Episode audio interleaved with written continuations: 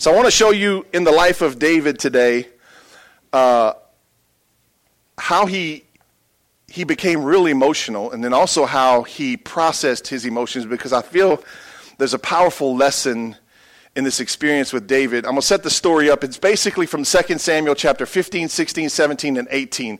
Surely I don't have time to read all those, um, but I would encourage you to go back and read them. But this is kind of the culmination of all these chapters. I'm going to give you the, the Reader's Digest version. Um, David, David had just fallen with Bathsheba. Um, the son that she that Bathsheba had ended up dying. Uh, David was rebuked by the prophet Nathan for his sin. Um, and, and, Nathan said in his prophecy that your family is going to divide itself. It's going to be divided against one another. And, and this is the story where that begins to happen. And David had, at this point, David had a couple of sons. One of his sons was named Solomon. He was known as the wisest man to ever walk the planet. And, and he, he, he was also one of the greatest kings over Israel ever who, who brought glory to his father. He really brought honor to his father's name. Come on a good son like that, you, you're proud of him, right? He's the one you're talking to everybody out at the, at the barber shop, right? He's the son you're bragging on. But then you always got this other son. I just got one, so Ethan, you good. He's not even here. He's not doing good right now. No. but, but he had this son named Absalom, and Absalom became a disgrace, a total disgrace to his father. Absalom, the Bible says, was a very handsome man. And when the Bible calls you handsome, bro, you handsome you just soon be proud because if God said you're handsome, then shoot, ain't no sense in being humble. I mean, I see none of y'all's names in the Bible and it said T boy is handsome. But, but Absalom had this moment where his sister was raped by a guy, and Absalom wanted to take revenge, and David told him not to take revenge, but to spare the guy's life. But Absalom went against what his father's instructions were and went and he had the guy killed. And his dad basically rebukes him and, and pretty much runs him out of, the, out of the nation for a while. And Absalom has this season of where he's just sitting away from his family. And, and, and it's like, it's, if, if you look back from a parenting standpoint, it's almost like he had too much time in the corner. What do you, what do you call that now? They don't punish it, they don't whip him. he had too much time out. Too much time out leaves too much room for the devil to work. That was a free parenting tip. Y'all, nobody's writing. Um, but he has this moment outside of the kingdom, and he's, he's, he's, you think he would be getting better, but he's getting bitter. And then finally, he, one of David's guys says, Man, you need to bring your son home. And so David calls him back home. He comes home, and uh, it doesn't really say if they really made up uh, as much or not. And then, and then Absalom's just kind of hanging around, but he's bitter now. There's something in his heart that's changed. It started, it came out first when he, he went against his father's orders and he had the guy killed, and now it's manifesting. It's starting to build inside of him. And what he's doing now is he's, he's starting to manipulate the people of Israel. He's, he's starting to manipulate even David's, even some of David's advisors and his close friends and his military guys and he's, he's just under, under kind of under the radar, just manipulating everywhere he goes. People would, would normally come to the king to get advice or wisdom. Absalom would meet him in the street and he would give him the wisdom right there to, to kind of bypass his father. And eventually, what happens is, is he starts to turn the heart of the people of the nation of Israel to him and away from his father. He takes a big chunk of the military and he turns them to him. He takes some of David's advisors, turns them to Absalom. And all of a sudden, Absalom's coming up with this coup to take over his daddy's kingdom to which he at one point he leaves the nation with a bunch of people and then he's coming back to take over. He's coming back with a military force, with advisors, all taken from his dad, to come back and take over from his father and to basically kill his dad and run him out of the kingdom or whatever would, would take place. And so, so David's advisors go, We got to run. We got to run. We're outnumbered. It's not good that we stay here. We got to run. So David grabs his family, grabs some of his military guys, a few advisors, and he takes off. Now, think about this. His son's coming to kill him and take his place. Think about what he's feeling. Now he's running for his life. Sound familiar when, when Saul was chasing him? Sound like a past hurt and a wound coming back up? David's running again. You think about all that time he had in the wilderness, all the suffering he had, sleeping in caves and all those things, and now he's running again. And then it gets even worse than that. He, he's going and he's traveling through this city that used to, used to favor King Saul years ago. And there's this one guy who must have been like Saul's greatest fan. And this guy's like mad at David. So David's coming through with his little entourage. And this guy comes out of his house and starts cursing David. I ain't to tell you what he said, but he was cursing David. And he's cursing him and he's cursing him. And he's not quitting. Eventually, he picks up rocks and starts throwing rocks at the king. And at one point, David's military guy goes, I'm about to take this sucker out. And David goes, No. Maybe God wants me to walk through this. But the guy doesn't stop. He starts throwing dirt in the air. He's cursing. He follows them. And he's, he, you're a murderer. You're a until finally David and his, his, his group find a, a, city with a little bit of a wall and a refuge. And they get there to get settled in, and then, and then Absalom's coming to chase down his father and to kill him. And David's mighty man says, um, We need to go after him. David says, I think you're right. David didn't want to go to war against his son, it's his own flesh and blood. It's his son. They had a bad past, but he didn't want to go to war against his son. One of his advisors says, You need to stay here. So David listens, stays there. David's at the gate when the army's walking through the gate to go and attack his son. And David says that he makes this statement Whatever you do, spare Absalom's life. And everybody heard it. So the battle happens. David's army pushes Absalom's armies back. They start to retreat. Absalom's there on a horse. He's, he's trying to retreat. He's got long, beautiful hair. I guess you can be biblically handsome with long, beautiful hair. I wouldn't know.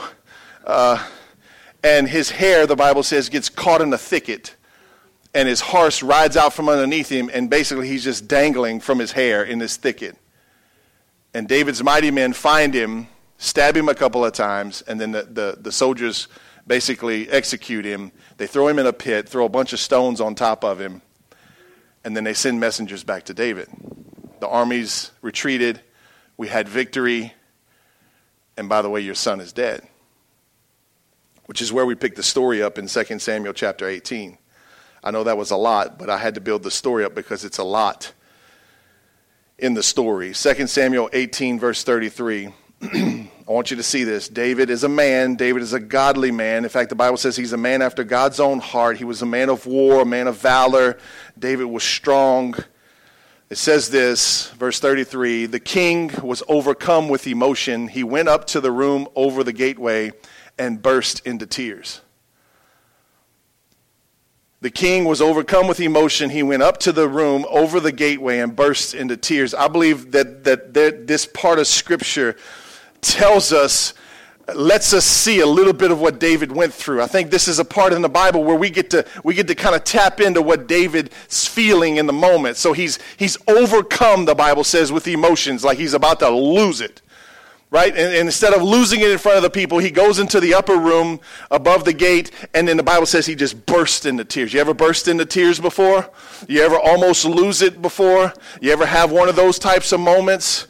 He just lost his son. Everything's fallen apart. It's fallen apart because of his sin. Last week we talked about how sin can cause our, our suffering sometimes, other people's sin, and even our own sin. This was all prophesied to happen as a consequence of his sin. Think about how he's feeling. My son is dead because of my sin. Get you some of that. What is he feeling?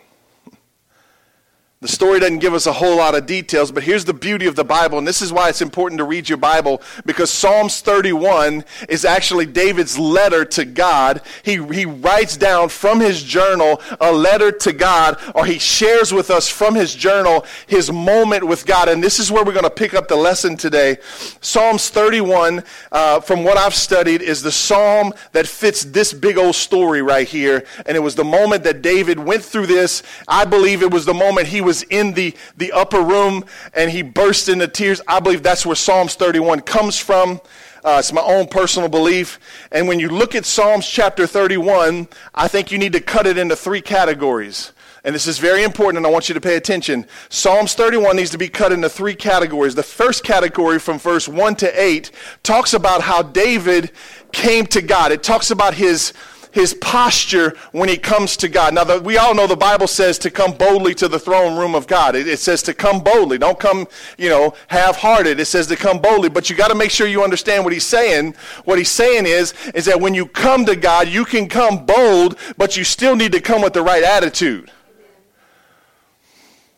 Make sense? So, verse 1 to 8, David comes to God and he brings honor to God. You see, when you walk in the room with God, you need to have some honor in your hands, some honor in your mouth. You need to praise and lift up his holy and his righteous name. You need to talk about his bigness and his goodness. You don't just walk in and say, I need this. You probably ain't going to get it. But he comes and he says, Oh God, you're mighty, you're strong, you can deliver, you can. And he's building God up. In fact, the model prayer that Jesus gave the disciples in the New Testament was this Our Father who art in heaven, hallowed be thy name, thy kingdom come, thy will be done on earth as it is in heaven. What is that? That's the same thing. It's, it's us posturing ourselves to give God glory and to give him honor and the praise that's due to him just to start the conversation. And I'll tell you, if you'll approach God that way, it'll be a different experience. Then I think in part two is where, where David just honestly just gets real with God. He begins to just give God what he's got. And we're going to, we're going to talk about that today. And then, and then part three of Psalms 31 from verse 14 on, you'll notice that David burst out into praise. Now, let me put it together for you. When you come to God, you come with honor, and then you get real and when you get real, then you get a different perspective. And when you get a different perspective, you start to get praise bubbling up on the inside of you. You'll open your mouth with no music on and begin to sing. And it might even sound good. And you'll start busting up and you'll write new lyrics. I wrote The Goodness of God a long time ago. That was years ago I wrote that song. Somebody else just finally caught on.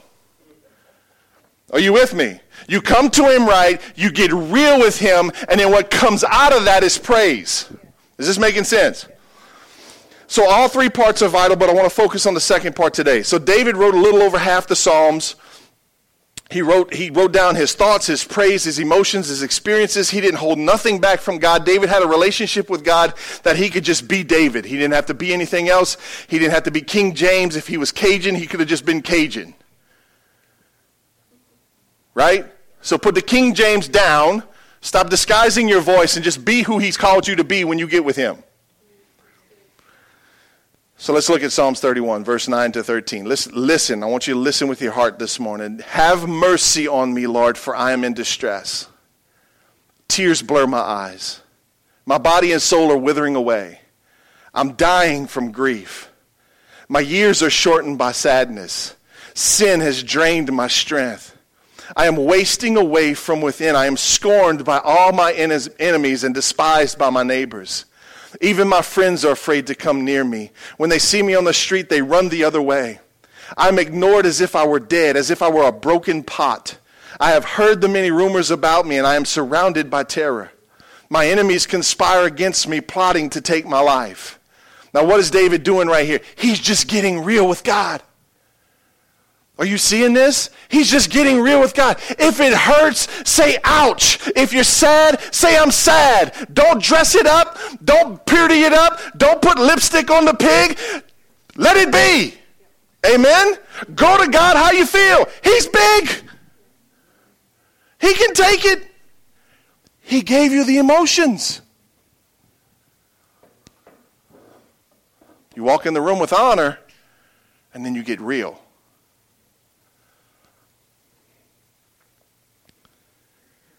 He makes some confessions. He tells God how he's feeling. He shares his thoughts. He says this He says, I'm in distress. I'm crying. I'm weeping. He feels like his body and soul are withering away. The grief is, is killing him, he says. He says he feels like his life has been shortened by sadness and he's weak from his sin and he's wasting away. Wow. Just giving it to God like it feels. Then then David starts to say some things that aren't 100% true. Listen to what he says. He, he, he says, My enemies and my neighbors. He puts his enemies and his neighbors in the same category. Isn't it funny when you're going through an emotional uh, instant that you can start to think, everybody's against me? Come on, you know what I'm talking about, right? You alive this morning? It's like you'll be going through something, and all of a sudden, everybody hates me. Nobody likes me. I'm dumb. I'm stupid. Come on, isn't that true? When you're going through something tough, you're going through a relation, especially a relational issue with somebody, we have this tendency to say, everybody hates me. Is it true? No. Not everybody hates you. God still loves you. All the people on the planet might not like you, but God likes you.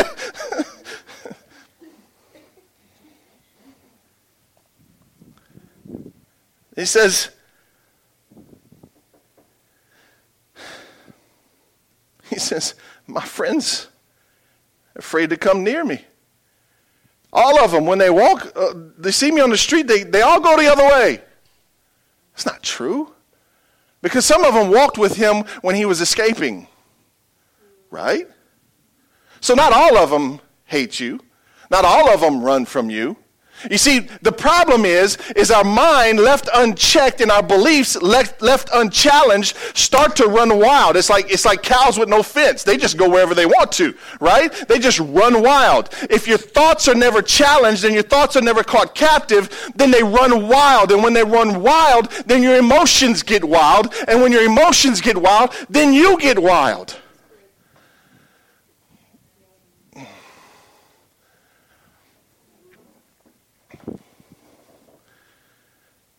David said some truths, but there were some untruths in there.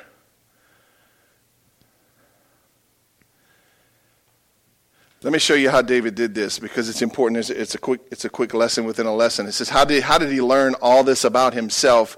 Let me show you something from the New Testament, 2 Corinthians chapter 10, verse 5. You ought to write this down it says, as many of you have heard this verse, but I think it goes, it gets used a lot, but it doesn't get explained a lot. And I want to make it clear today. We demolish arguments and every pretension that sets itself up against the knowledge of God. That's something that we should do with ourselves and even with other people that we're engaged with or doing life with. We need to come against things that come against the knowledge of God. And then here's the, here's the key part. It says, and when, and we take captive every thought to make it obedient to Christ. This verse tells me that I am responsible for every thought that I have. I can't be responsible for Cheryl's thoughts, though I can help her with them. I am responsible for every thought that I have. What is the Bible saying? Think about what you're thinking about.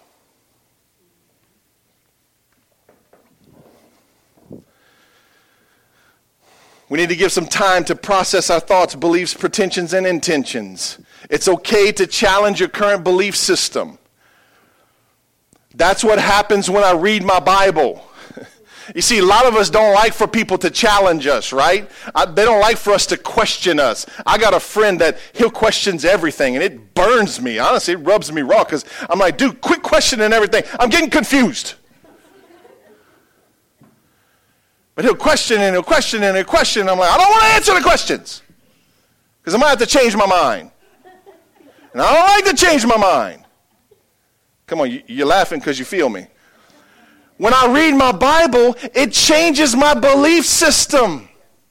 I believe, I have a natural tendency to believe that what everybody said about me from day one to now is true. When I read my Bible, it tells me that ain't true. That I've been fearfully and wonderfully made, created by the hand of God. My thoughts need to be challenged. Your thoughts need to be challenged. They need to be challenged by the Word of God. If you're not challenging your thoughts with the Word of God, you're running wild. You done got out the fence.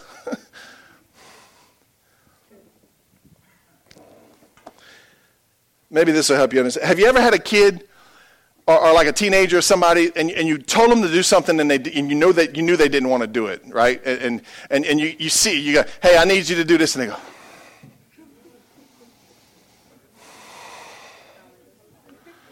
oh, yeah, I'm speaking your language now, right? And you go, listen, and, and I, am I'm, I'm to the point now I go, I know you don't want to do this, but you're to do it anyway. And, and, and, all these years have proved to you that, that I'm to have my way. and I go, so, so I need you to do this. And they go, all right.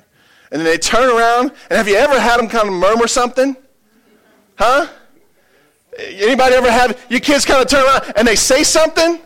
And you know, you know what they said, right? Because you used to do the same thing to your parents, right? It's just you got better at it and you got quieter with it, but you would say it too. So when they when you hear that, if you're like me, you kind of go, stop. Turn around. Come here. What you said? I said nothing. Yes, you did. Tell me what you said. And if they don't tell me, I can usually tell them what they said. You said this, and they're like, you need to keep your kids amazed. You need to make them believe you got this connection with heaven that's 24 7. It works.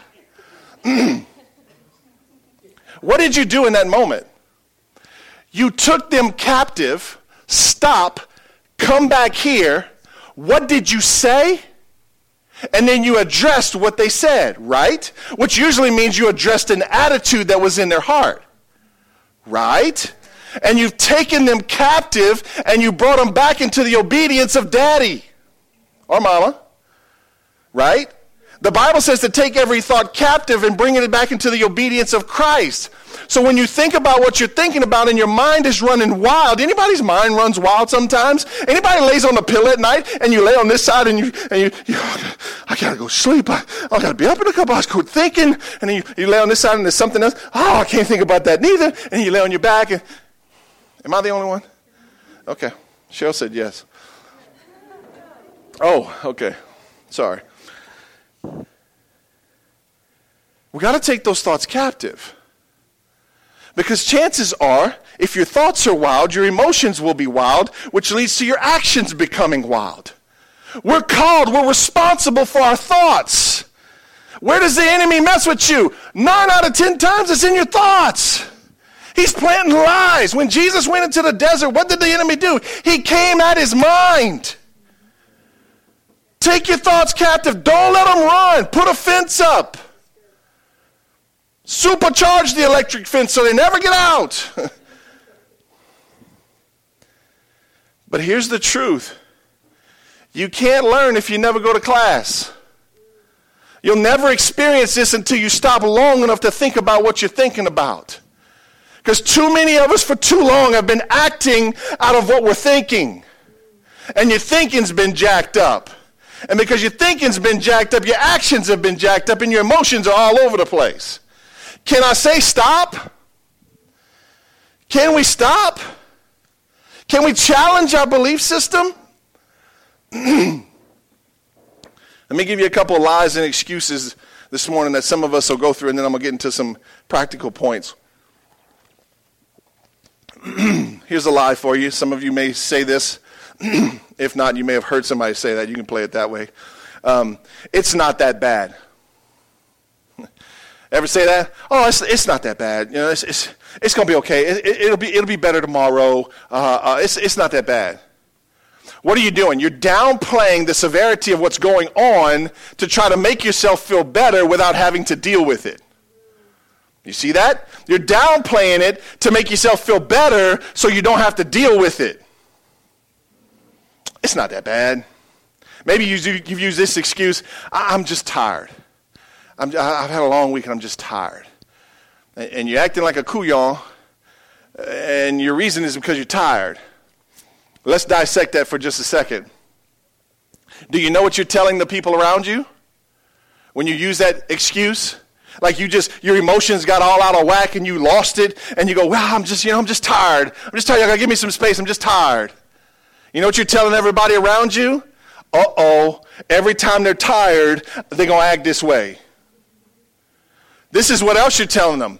Well, when I'm tired, I should be acting this way. So, watch this. With your kids, you're actually modeling and teaching them that when I'm tired, I can act like a couillon. In fact, it's expected of me to act this way when I'm tired. Oh, you see the collateral damage that's happening? Anybody? Shake your head, something. Come on, somebody. This is good stuff. I don't care what you say. you, you can't use the excuse, I'm tired, because then every time somebody else is tired, then they get to act that way. And then if you punish them because they acted that way because they were tired, and you always act that way when you're tired, then that's called hypocrisy. And parents can be very hypocritical. And don't shout me down when I'm preaching good. I should have heard a couple of amens right there. Maybe you've heard this or said this or thought this or somebody's told you this. You're overreacting. You're just overreacting. What are they telling you? They're telling you you need to put your feelings in a box and file them away. Ain't nobody got time for these emotions. Maybe you've heard this one get it together. You just need to get yourself together. What are they telling you? You need to hurry up and suck it up so that you don't embarrass anybody. Does that help? Does filing it away help? Does, does sucking it up help? Boy, I've used that one on my kids a lot of times, and I'm, I've, that's one thing I can honestly tell you from this message I regret doing is telling my kids to suck it. Now, suck it up. What did I do? I just taught them how to suppress their emotions and their feelings that are meant to be expressed and not suppressed. And now they're going through life with all this junk going on on the inside of them, and they don't even know how to let it out. Because they spend the rest of their life just sucking it up. Lies and excuses. Let me give you some questions to help you identify what you're going through. Five questions. I'm going to give them to you.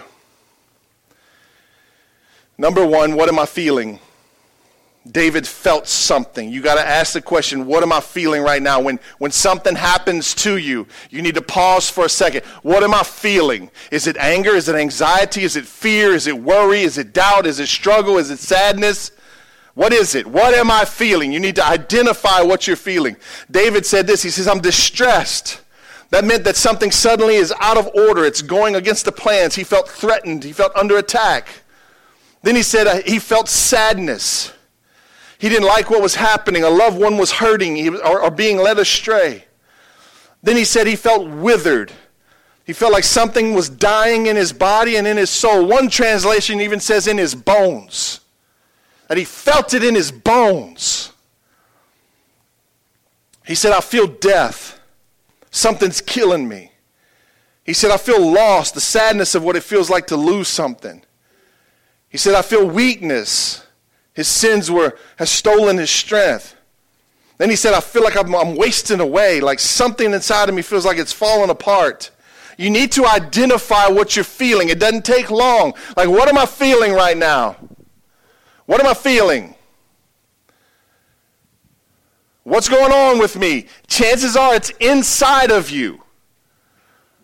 But if you never ask the question, you never get to know what's going on. And listen to me, I don't want you to understand this wrong. You're not going to change overnight. Your emotions change over time. As your thoughts change, your emotions begin to change. But you got to start working on it now. If you're going to drive from here to California, you ain't going to get there till you start. Right? Get in the car, put it in drive, and go.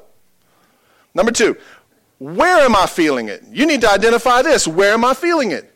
He tells, he tells God where it hurts. Inside. He says, in my soul, in my body, in my heart, it's hurting. You ever go through something and you feel it in different places? Where am I feeling it? You need to identify that. Number three, what do I notice about my body? It's big. No, it ain't big. What's your heart rate? What's your posture? I mean, when you're going through something, do you put a leg back like you're getting ready to drop kick somebody? Does your, does your fist start to clench? Does the veins in your head start to get big? See, I, my veins show. I ain't got nothing to hide them. What's going on in your body? I'll get mad sometimes. I'll get so mad, I'll feel my heart rate right here. I mean, it's like I feel like it's sticking out like this, like it's going boo, boo, boo, boo. Anybody ever get that mad? That's uh, good. You bunch of righteous people. I'm praying. I'm, I'm preaching to myself. Y'all just get to listen. I, have been so mad and so so furious at times that I, I get what's what's like blinders. Like, like if, I, if, I'm, if me and Cheryl are going, I'll get like blinders. Like everything else just blurs out. Oh, a couple of you shaking your head. Come on, I'm starting to. Mm-hmm. You got to pay attention to what's going on in your body. What's happening? Are you sweating? Pastor, I sweat all the time. I hear you, brother. It's okay. You, are you flashing? What's going on? Pay attention. Number four, what are you reacting to? You need to ask the question what am I reacting to right now? What is it that's causing me to feel this way? Is it something that somebody said? Is it something that somebody did? Or is it something somebody didn't say? Come on, guys, this is a free lesson right here. Sometimes you get in trouble for what you didn't say. Like, baby, you look good. I like that dress. Oh, your hair is fine. Oh, here's a good one. Here's a classic. Oh, you got a haircut today? Yeah, when you don't say that, you get in trouble. And then they got to ask themselves, well, what am I reacting to? What he didn't say? or was it what wasn't done? Was it the person's attitude when they said it? Here's, here's a good one. Was it that I wasn't prepared? Is it that I just wasn't prepared to go through this, wasn't prepared to talk about this, wasn't prepared to deal with this right now? Or maybe it's my thoughts about myself, the other person, the situation, or even God. What am I reacting to?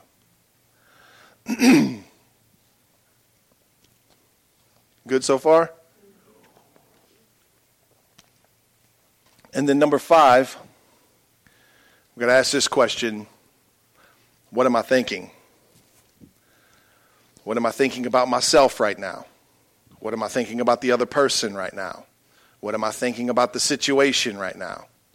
I want to teach you a word. Some of you may not know this word or what, what this word means.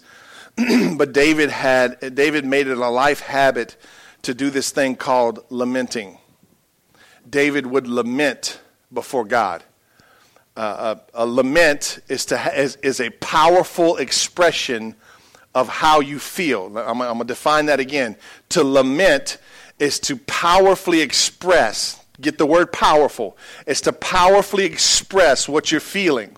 That's called a lament. That's what we read in Psalms 31 from verse 13 uh, Oh, I mean, verse 9 to 13, is David is lamenting to God. What does that mean? That means you powerfully express what you're feeling inside to God. What's happening in the, in the moment of lamenting is everything that's inside of you is starting to come out, which is a good thing. It needs to come out. If it doesn't come out, it causes more damage. So David learned how to lament. He learned how to let what was going on in here come out of his mouth to God. You lament to the right people. You don't lament on Facebook, Snapchat, Instagram. You lament to God. Some people lament more on Facebook than they ever do to God, and they don't even know what it's called. He would tell God what he felt, how he felt it a lot of the times. When you're lamenting, you get to hear yourself, how you feel, and what you're thinking. You see, when I'm hurting, when I'm disappointed, when I'm going through something, my goal is to get to God the best source that I have, the best resource that is in my in my that is available to me is my relationship with God. Uh, it comes before a counselor. It comes before anybody else, a professional. It comes before my wife. I go to God. I tell people all the time, you better go to God before you come to me because I ain't God. Amen. Some people put pastors as gods. We're not gods. We're human. We sweat, get dirty, and stink just like everybody else does. Some of us more. he goes to God. His greatest resource, his greatest asset is he goes to his relationship with God and he begins to just let it out. So powerful. When I'm going through something, my goal is to get into the presence of God. Why? Because I don't want to spend time trying to get it from everybody else and waste their time, waste my time, bring them into my drama, get them all wound up. I just want to go straight to God, deal with it if I can with God. If I'm so bad that I can't even hear from God or lament right, then I'll go to somebody else and say, hey, let me process this with you so I can kind of somewhat get a thought clear and then go to God again. Make sense? Go to God, tell Him how I'm feeling, what I'm thinking, how I feel it, and the way I think it.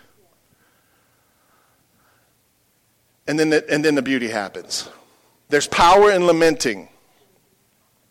It never fails that as I'm lamenting to God and this stuff is coming out of me, I begin to hear myself and then I begin to see what's inside of me. And it's amazing because God is such a good God that He'll just stand there and He'll listen. And He's patient. Because some of you are long winded. He's patient. That was a joke. He's patient. But at some point, he goes, Now here's the truth. He'll listen. But then it comes to a point where he goes, Okay, now here's the truth. Because we come to him with all our junk like David did, right? Everybody hates me. All my friends, they run to the other side of the street. No, David, not all of them. That was just four.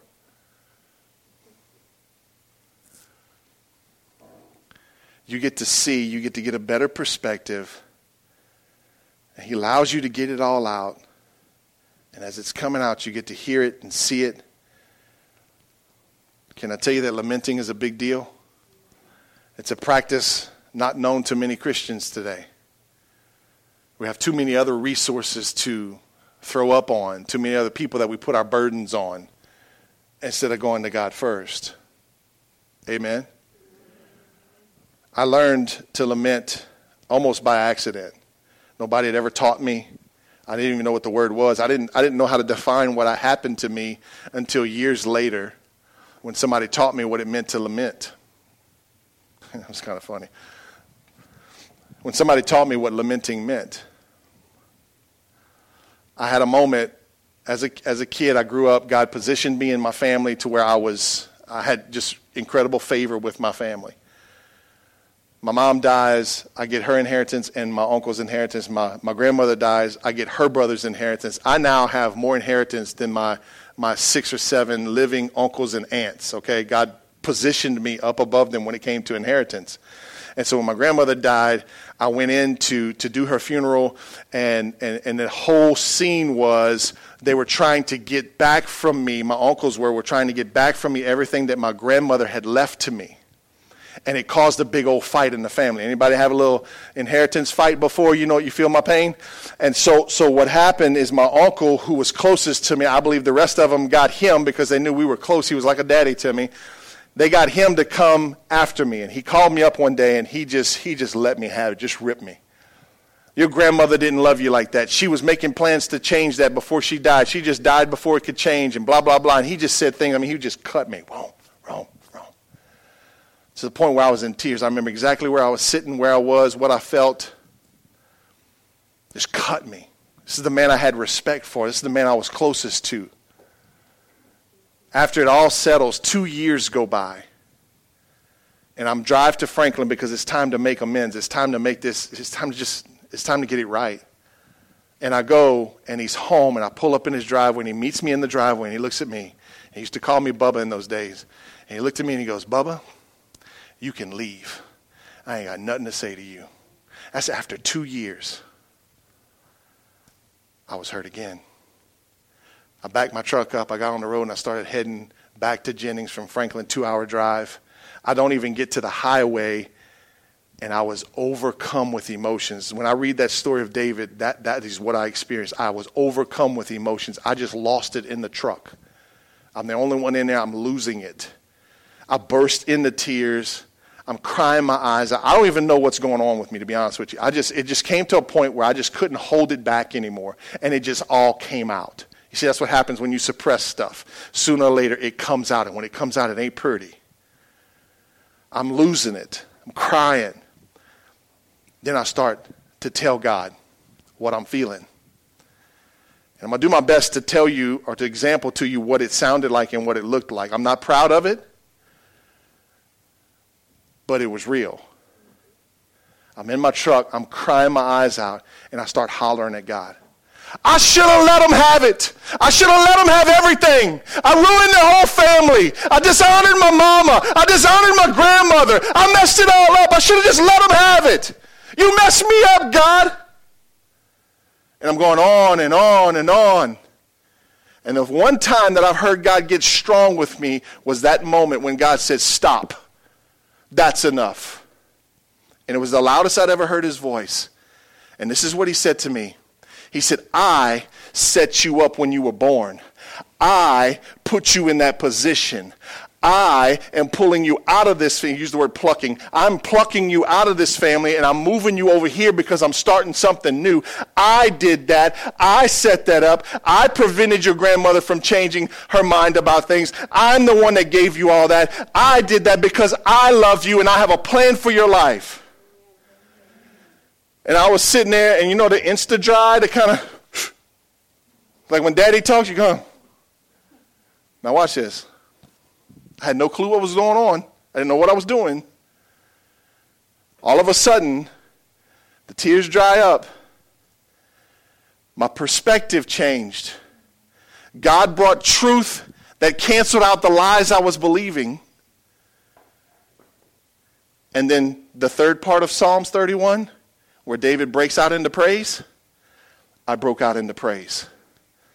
I, I can't remember if the music was playing or not. I was writing songs in those days.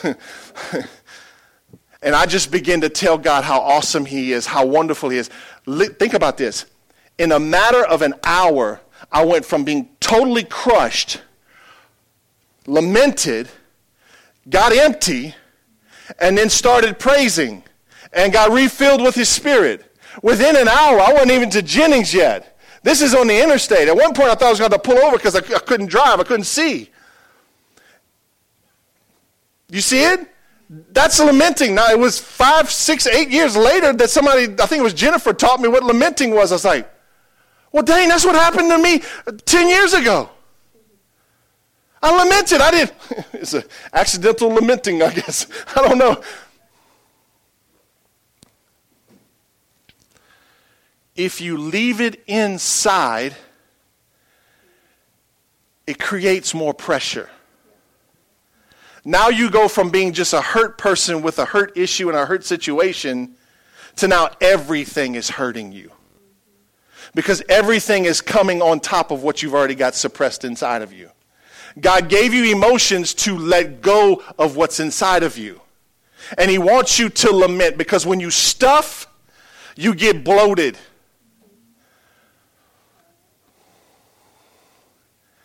I, I got this analogy I want to use, and it'll help you understand, but it's, it's a little gross. Y'all give me permission to say it?